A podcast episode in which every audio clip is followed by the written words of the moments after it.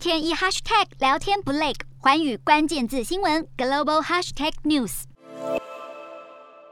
联准会升息一码，美股四大指数不约而同上演戏剧性 V 型翻涨。尽管这回决策会议中，只有市场形容为“鹰王”的圣路易联准分行总裁布勒列投下反对票，理由是他主张升息两码。然而，联准会主席鲍尔立场已趋转鹰派。十六号，《华尔街日报》分析利率交换合约指出，市场预期联准会在五月的会议上一口气升息两码的可能性高达八成。届时，美国就业和通膨数据将会左右其决定。而市场也预测，十七号英国央行将会在会后升息一码，而十八号日本央行将会维持超宽松政策不变。升息一律解除，美股科技股止跌，加密货币也翻涨，比特币重新站回四万一千美元关口。不过，同属于避险资产的黄金和瑞士法郎都小跌，而日元汇率更一度触及六年新低。另一方面，雅股则是一片欢腾，十七号日经指数收涨百分之三点四六，创下三月以来新高。南韩 KOSPI 指数也收涨超过一个百分点，香港恒生指数大涨超过百分之七，收复了两万一千点大关。而和港股一样，中国 A 股也延续了美国中概股的涨势。分析指出，包括美国银行和花旗银行在内，华尔街的重量级银行正在成为联准会启动升息周期的大赢家，